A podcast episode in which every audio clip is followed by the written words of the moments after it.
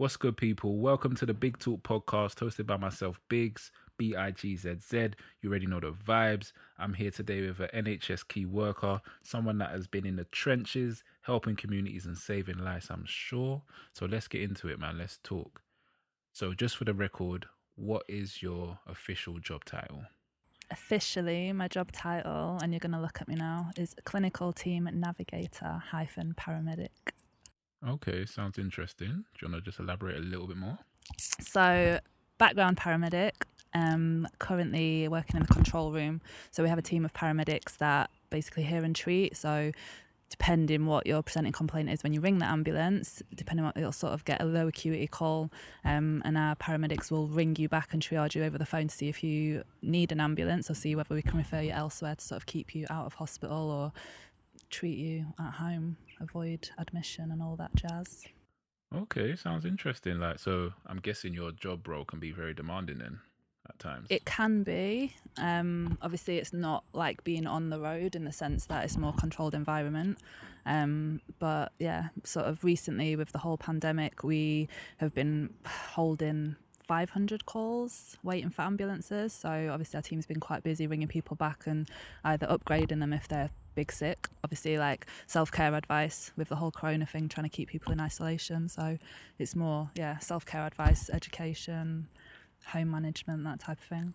Okay, cool. So pre-corona, how like what was the average call volume to your station? Mm, so pre-corona, maybe you could be holding maybe 180 was a busy day, which obviously is still bad because it's 180 patients within London waiting for an ambulance, and um, obviously demand we didn't have them to send. So yeah, 180 was a busy day. So for to go straight to 500, it was mad. Our staff has like let me think, uh, maybe tripled. We've had to get people like train people up yeah to get them because obviously the idea is to try and keep as many people at home as possible so we've needed the clinicians in the control room to be able to do that Okay, so as you're a frontline worker, have you had coronavirus? So, I, if you asked me, when was it? I became symptomatic. I had fever for like t- only two days or one day, um, cough, and just general sort of lethargy, shortness of breath, chest tightness. And I honestly have never felt so rough. So, like, I was obviously in isolation and then I stayed off sick. I was off total for like 12 days before I booked fit um, and then went back to work. But still, to this day, it's like 13th week now, haven't got my sense of smell back. So I would say yes, but I had the antibody test and apparently it's negative. Apparently. Apparently, so it could be a conspiracy. Is that what you're trying to say? I don't know. I got mixed views. Like, obviously, there's something going on, but at the same time, my friend who I live with had the same symptoms um, and recovered shortly before me, but has been tested and hers was. And we lived together and had the same symptoms. And no, yeah, I don't know. Okay, got you. So this virus is rumored to have come from China, Wuhan, on a black market where people are selling all types of exotic, like so-called food, such as bat batty and um, sharks and all types of madness. What's your thoughts on like how the virus got here in zero point zero zero seconds? I Like, just, I don't know. I struggle with it because I think, all right, cool, it's that contagious, and obviously we need to have all these precautions in place. Yeah, I can go Aldi and like pick like fruit and veg up next to somebody, and that's absolutely fine. But I can't do other things. I just, I don't know. I find it very strange. Yeah, I hear you. What? So do you think it was just some crazy guy in the laboratory that just took home the virus on his overalls by accident or something? I don't even know. I don't know. I don't even know. Like this is the point. I get have days where I'm like, does it even exist? Is there like another motive behind it? Like I don't know. Sometimes I sound like a crazy woman because I'm like getting into conspiracy theories and all this. What? So have you been like watching your YouTube or? I've watched a few things and people have like sent me things on like Netflix. I can't. I don't. I don't know what, but um, I've watched little clips and I don't know. It's just all a bit weird. Yeah, definitely for sure. It is a bit strange. It is a bit weird. It is a bit woohoo. So let's go pre-corona. Let's go back when people didn't have to queue up two meters from each other, and there was raves and all these good things. So I used to watch a show called 24 Hours in A&E and I remember watching this show there was a lot of predominantly young black males that are suffering traumatic wounds from like gunshots or being stabbed. Is this something that is real or is it just an exaggerated narrative that the media puts out?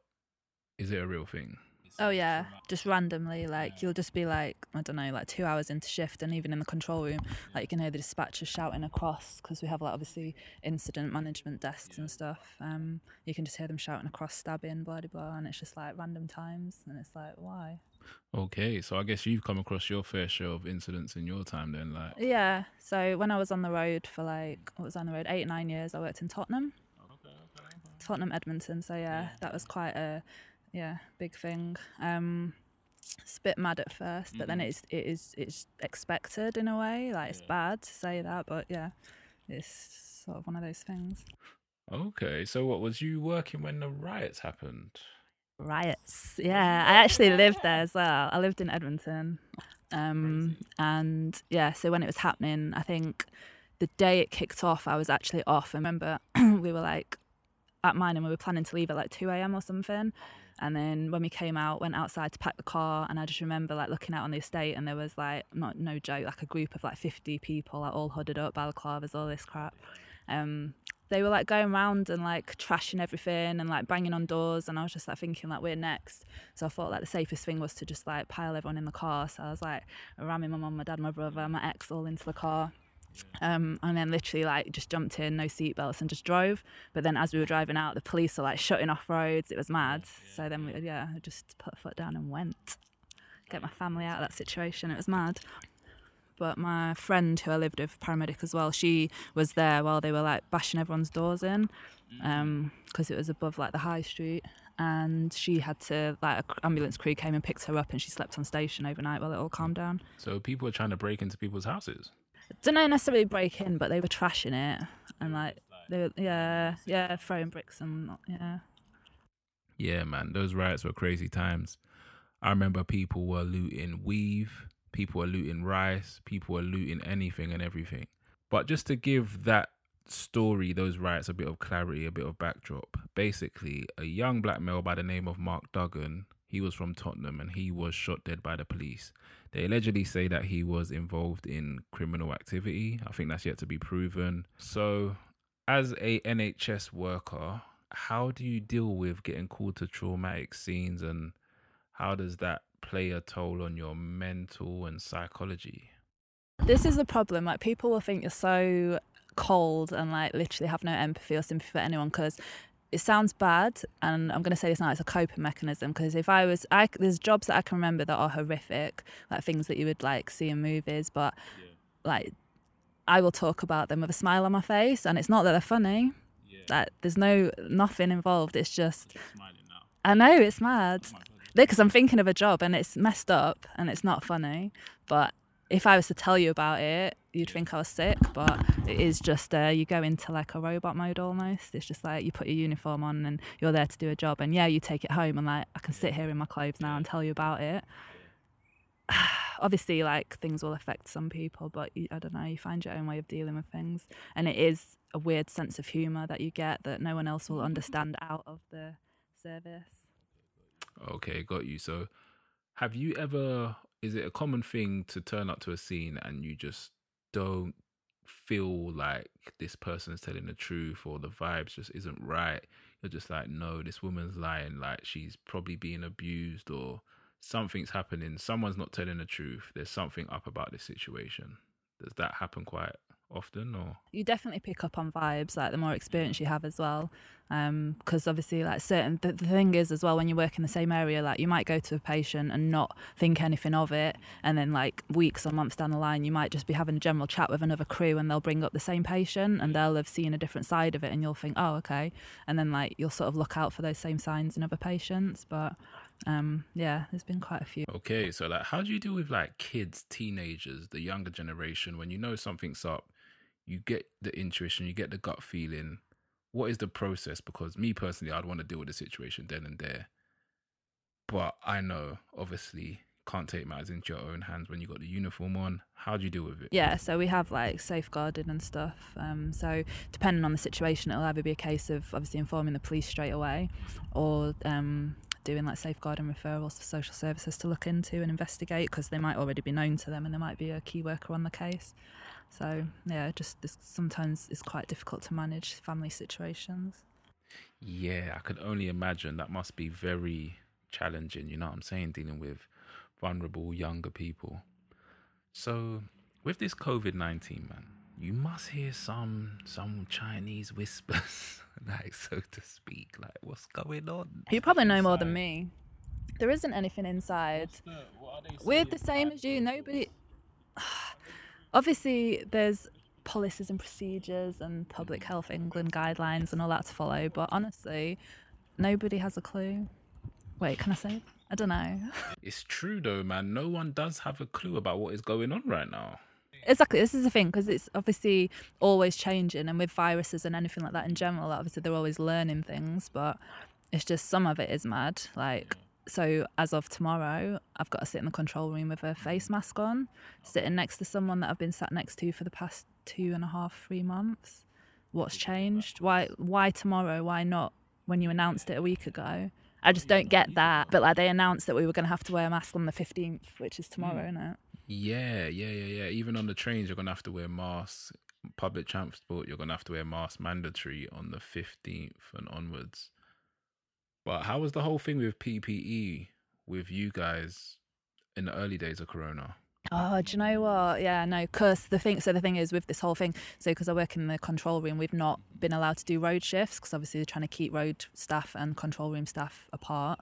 Um, but since things have eased, um, I actually did my first couple of shifts out um, a few days ago, and it is crazy. Like everything's changed. So it was a case of wearing masks, two pairs of gloves, aprons mm-hmm. to every patient, regardless of what they were ringing with. And it is, it's just kind of surreal. Like even the setups of hospitals, like they've got respiratory A and E's, non-respiratory A and E's. Like everything has just changed. So it is a bit mad. No one, yeah. Yeah, man, this is a new thing that no one has facts on. We're all learning. So you was on the front line with no PPE. How was that? that's it because in my role at the minute we're crew support as well so mm.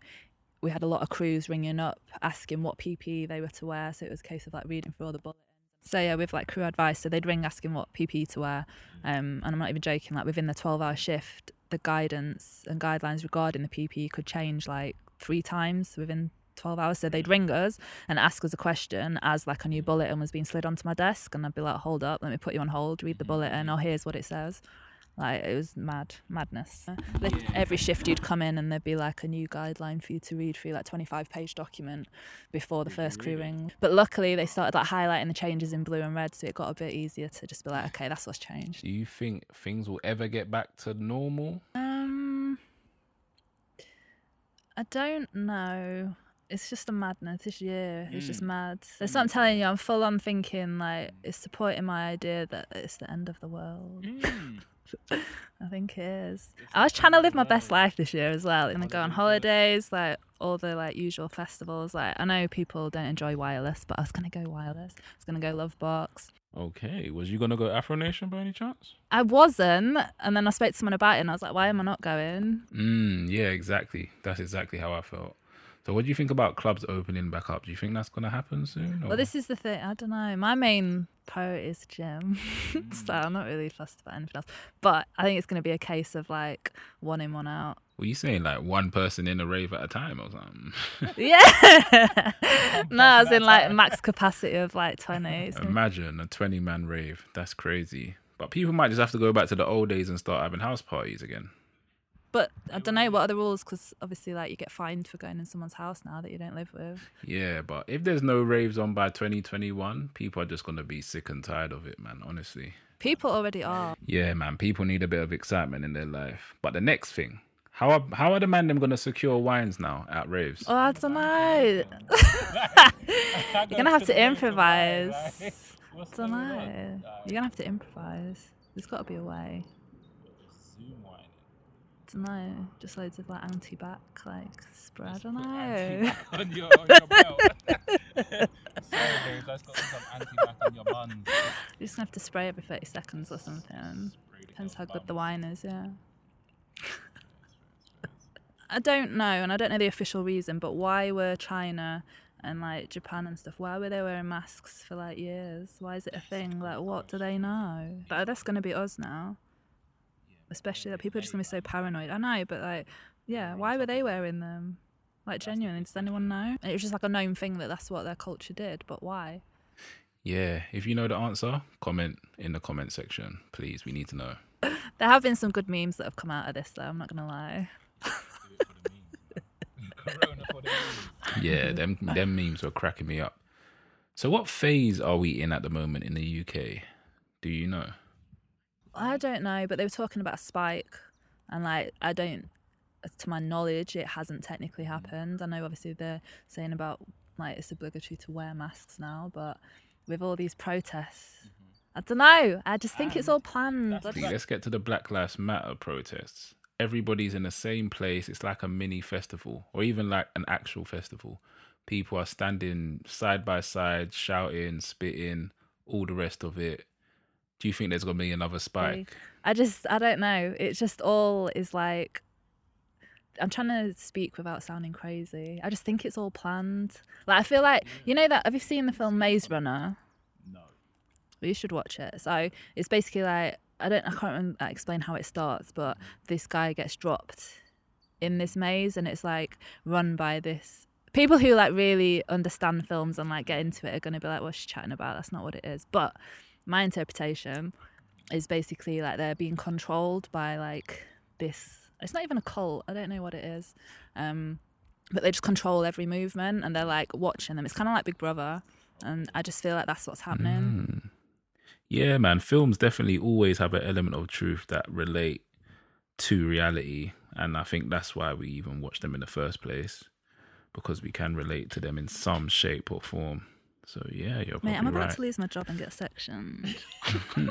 you're a joker. So like, and what do you think about a vaccine? You think that's happening soon? Or? Oh, You the heard about a vaccine. I don't know. some I just don't know, and like, I just don't know about these antibody tests either, because I had mine and I was negative, Mm-hmm. which means that I never had it and I'm not immune to it. But then my best friend who I live with, who You have like had s- symptoms. You had symptoms, symptoms, yeah, yeah. but you don't have it. I ticked every box, But but apparently I never had it. But my friend the test also failed. ticked every box, and apparently she had it, and she's positive. So I'm thinking, I'm not joking. Like me and this girl live in the same house. We do everything together. How has she had it and I haven't? Yeah, I was symptom. I just don't know, mate. Interesting. So you think the tests are a bit unreliable, a bit fake in a way? Oh, yeah, I, yeah. but they do say they're like what seventy percent accurate. So maybe mine was like thirty percent. Something exactly. Sort it out. I don't. I just. I, I don't know. There's something not right. Can feel it in my waters. In your waters. Is that like a northern? something like that. In the waters. I can feel it. Okay, yeah, that's, I don't that's know. crazy. They need to be more accurate with that because that is like fucking with people's Yeah. lives. It's just. It's not. Add, there's something that isn't adding up. It just doesn't. I don't know. I feel like there's just. Think Boris had it? Do you think these celebrities? Oh, had it? Oh, 'Cause Boris. I've heard, I've heard that celebrities and people have been paid. I'm telling you, no, okay, yes. So, I heard something like as well. So, people that die. This is the thing as well. The death rates. All right, cool. A hell of a load of people have died during COVID, but what is the normal death rate prior to COVID? Like, how different is it? And also, I've heard that like doctors. I'm not saying this is factual. This is what I've heard. Doctors are having to put on the death certificates that the cause was COVID, and they get paid for more for doing it potentially. I don't know how accurate that is. So all like all you GPs, like sorry if it's not true, but that's what I've heard. No, but there is. So I feel like it's a numbers thing. Yeah, definitely could be. Um, so since the Black Lives Matter protests have been happening, have you had an influx of calls? Um, Not that I can say, but like I say, this last week I was on the road, so I wouldn't necessarily know about the call volume. But I know obviously there's been warnings, um, and they've had like staff working the events. We'll class it as an event, um, like on standby just in case. But I don't really know much about what happened there. Obviously, I've seen the police, like a lot of media about the police treating certain people that have become injured. Um, but no, I don't really know much to comment on that. Okay, fairs. When COVID 19 was first announced, I remember on the news there was doctors, paramedics, nurses, they were saying they were in fear of saying that they have symptoms because they were scared of maybe losing their jobs or being, you know, sent home and maybe not receiving any pay. Is do you think that's something to do with systemic racism? And have you witnessed any systemic racism whilst working for the NHS? Witness, no. Okay, so you haven't witnessed any systemic racism. Do you have any black friends at work? Yeah. Okay, cool. So has that person ever come to you and mentioned any issues to you? They haven't mentioned issues. There's obviously like little things, not necessarily related to any of this, um, that we might chat about just as a general conversation. But I've never had a conversation with someone that's been like, oh yeah, like like an actual issue.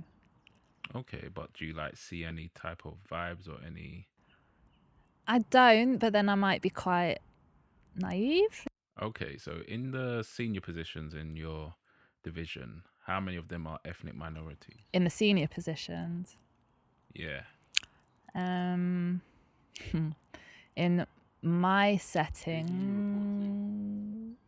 who do I report to? Okay, yeah. What is the ethnic background of that person that your manager who you report to? Oh, white Brit. Oh, Irish, white Irish, or white British. Okay, cool. And do you ever have to go into like board meetings or staff meetings with the seniors that are in higher positions? We can do. I'm just trying to think at the same time, just asking me these questions. Like percent wise, like it's it's obviously. So, in my position, my exact role, there is one black female in my position. So let me try and think. So there's four, so maybe twenty of us, Okay. and there's one that's black. Yeah. Hmm, okay, so that's like very, very disproportionate. Like, is there any other ethnic minorities in your team? Uh, no. It's real, the system. I know you're making me. No, I'm trying to. It's real. But mm, it happens. It happens. it does. I'm not denying that.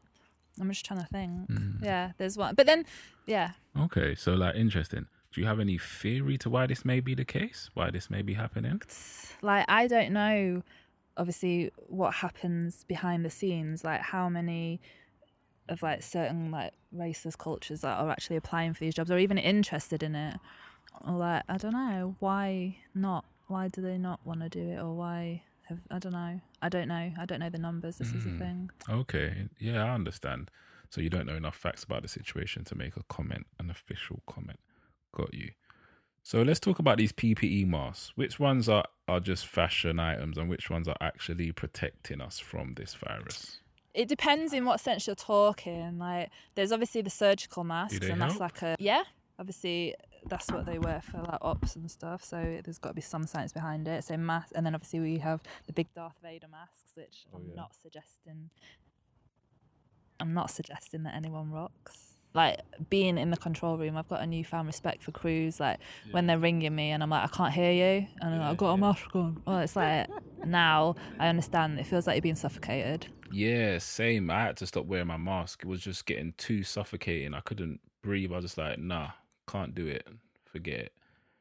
So what about eight o'clock, man? Was you was you lapping up all the love people were giving the NHS where there was clapping, hitting pans, the whole nine? Oh, like- that was kind of an awkward time because like my shifts are seven till seven and it takes me almost an hour to get home. So there was one day, like, I timed it well. Like sometimes I would like go round and round my little cul-de-sac just to avoid getting out at eight. But this one time I was tired and I forgot and I pulled up at like three minutes to eight or something. So as I was getting out, I was getting my bags and then everyone started coming out of the house and obviously I'm stood there in my uniform. So like my whole street is like clapping as I'm walking to my front door. It's awkward. That was oh, such hitting bad pots and pans. timing. Yeah, it's like paparazzi. I don't know how celebs do it. That is awkward. Yeah, that does sound just a little bit awkward, man. People at your gate. You just want to go in your house and then people are patting your back and like hitting pans. Yeah, yeah, yeah. But okay, cool, man. Let's leave it like that on that positive vibe. Big up to the anonymous NHS worker. Big up to the NHS service. You guys were out there saving lives on the front line. You got to give it up for that. And um, let's stay safe, stay COVID free. Thanks for listening. It's your boy Bigzz, B I G Z Z, and we're out. Peace, peace.